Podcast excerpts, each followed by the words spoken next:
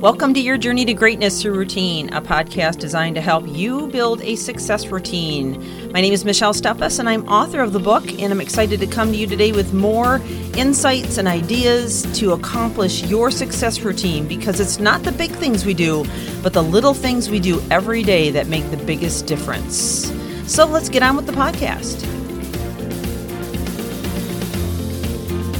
Welcome back to the podcast as we continue in this series, extended series on a new routine equals a new life. And yesterday we left off talking about triggers. And I gave you a pretty good foundation. So if you missed that, I would encourage you to go back. We also covered yesterday some information on vision in terms of vision papers rather than vision boards and how much quicker and easier they are to set up, but also to update, alter, and post everywhere that you might need them so that you can keep your vision in front of you and stay the course until you reach it. Well, let's finish our conversation on triggers. I promised I would come back and share a little bit more information on it, so I want to go ahead and do that. I want to give you some another a few more examples of triggers. And I want to remind you of Henry Ford's adage if you always do what you've always done, you'll always get what you've always gotten. So, uh, just a reminder if, if every day the same triggers are in place, so in other words, you get up at the same old time you always have, you think the same thoughts you always have. You do the same things that you've done for years. You you are triggered then to think other thoughts that you usually go to and think. You release the same chemistry in so doing and you end up with the same moods and the same attitudes when you walk out the door when you start your work that day and it puts you in this same cycle again and again and again and again. And the more you do it, the stronger the cycle gets and it harder, it seems harder to break. But if you're willing to disrupt those patterns, disrupt that routine, do things differently that set off different habits, different behaviors, different thinking, and, and then creating triggers that help you to do these different things.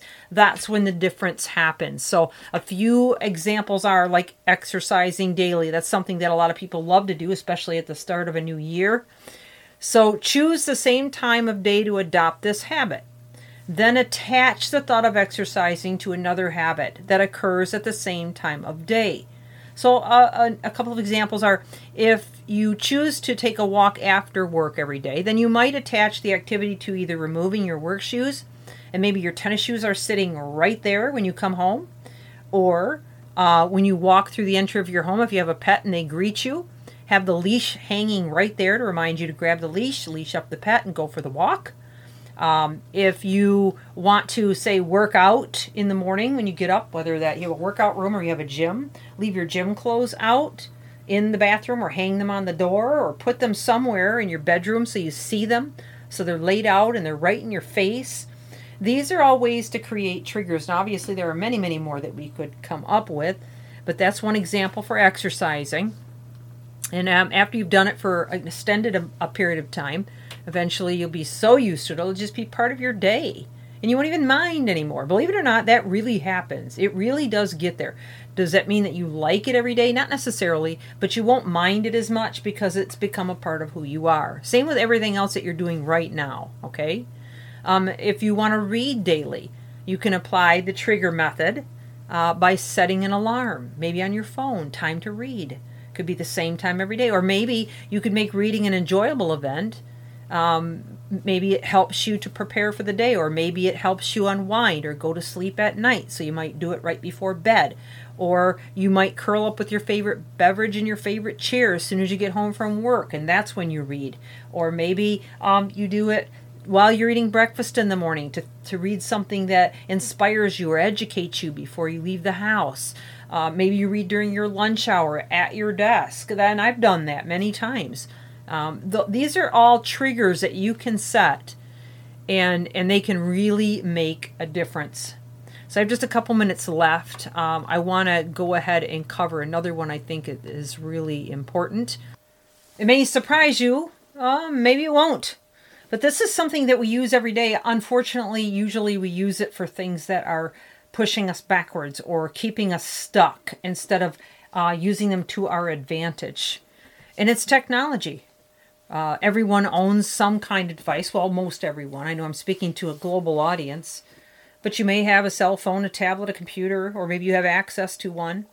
And uh, a lot of times we use them for social media and video games and texting and chatting and emails and and and, then I know there's a time and a place for all of that, but unfortunately, what it ends up doing is sucking the life out of us and steals us away from relationship time, steals us away from getting things done that we know we need to get done, from feeling that sense of accomplishment, from actually making progress. Why not use them to empower us, to equip us, to engage us in this whole process of reframing and rewiring? in this whole process of getting things done, of accomplishing tasks. You can download apps for exercise, meditation, scheduling, journaling. You can set alarms, you can set reminders. You can use inspirational websites or apps for daily growth. Devices can be a distraction or a gift. It all depends on how you use it. So, this is another tool in your arsenal to help you to reframe and rewire to have a new routine, to live a new life, and to begin changing how you do things every day. Okay, but it be, it's going to take some discipline and some intentionality to decide how much you're going to let your device rule you rather than you using your device as a tool. Now, for readers who do not possess, or I should say for uh, listeners who do not possess or desire to possess technology, think about creative ways that you can use the silent moments of the day to alter your state of mind. Perhaps singing or uh, speaking positive affirmations over yourself, reading, meditating, listening to the sounds of nature. There are many ways that you can go about creating a new routine. You just have to stop long enough from the monotonous day in, day out, day in, day out, same old, same old to decide how you're going to change things.